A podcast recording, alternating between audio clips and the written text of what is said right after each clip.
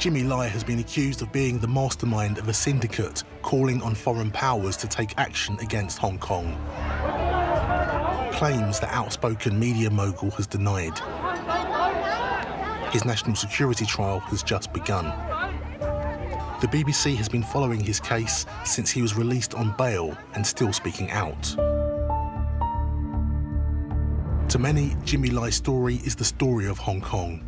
A billionaire businessman turned democracy activist, he founded Apple Daily, considered the only opposition paper in Hong Kong.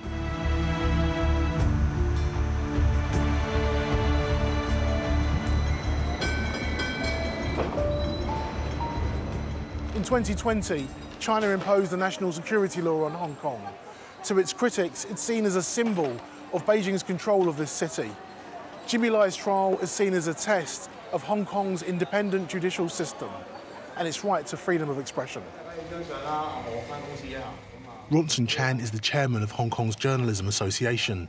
The BBC has been following his life since his news outlet Stand News was raided and closed two years ago. He too has been detained by National Security Police and is also facing imprisonment for obstructing a police officer. Jimmy Lai has actually been doing these things all along, advocating for freedom and democracy, being pro American, and having a very friendly relationship with the United States for 30 full years. Why did they only arrest him in recent years? Shouldn't they have arrested him 30 years ago? Shouldn't they have thought he had problems 30 years ago?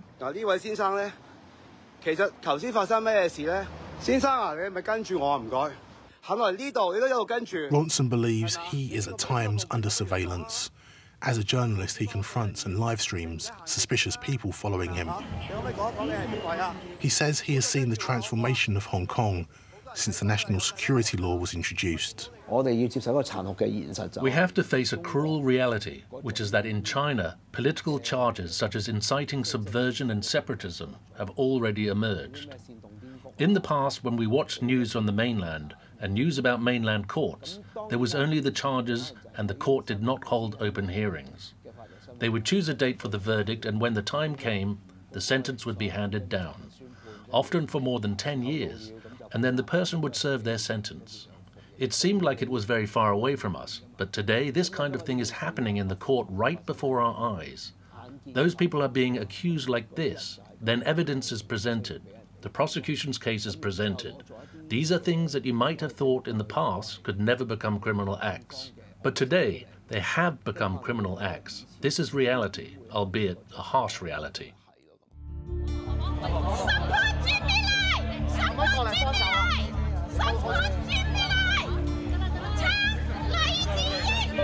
Outside court, Jimmy Lai supporters are small in number, but record numbers of police are out in force.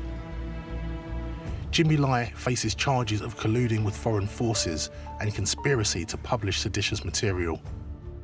If found guilty, the 76-year-old could face life in prison.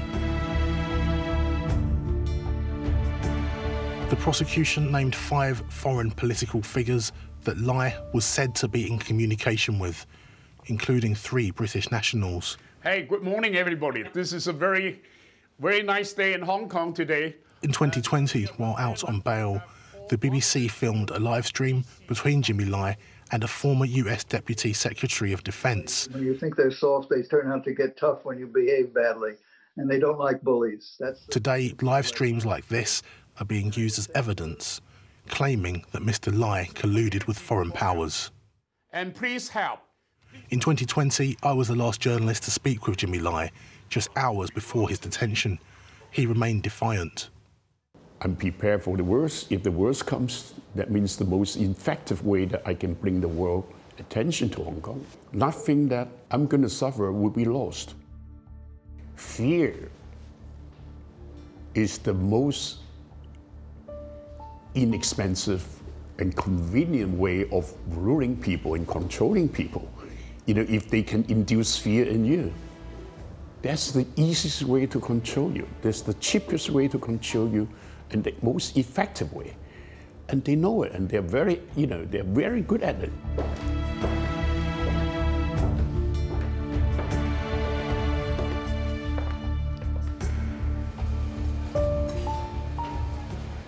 Sebastian Lai is living in self-imposed exile in Taiwan. He's campaigning for his father's release. My, my one goal is to free my father because he deserves to be free. He has committed no crime. Um, because standing up for, for, for, for freedom is, is not a crime. And doing so, doing so peacefully, journalism is not a crime. or, the, all, freedom of speech is not a crime. Even now, you ask the Hong Kong government if, if they have freedom of speech, freedom of press, they will tell you that they do. Now, they can't tell you that they do and then put someone in jail for saying something they don't like. Freedom of speech isn't freedom to say what they want you to say, it's freedom to say what they don't want you to say. Sebastian has become a reluctant activist, speaking out against the Hong Kong government. Beijing said the national security law was needed to restore order after a year of political unrest, but critics see the law as a vengeful attack on anyone who dares to speak out.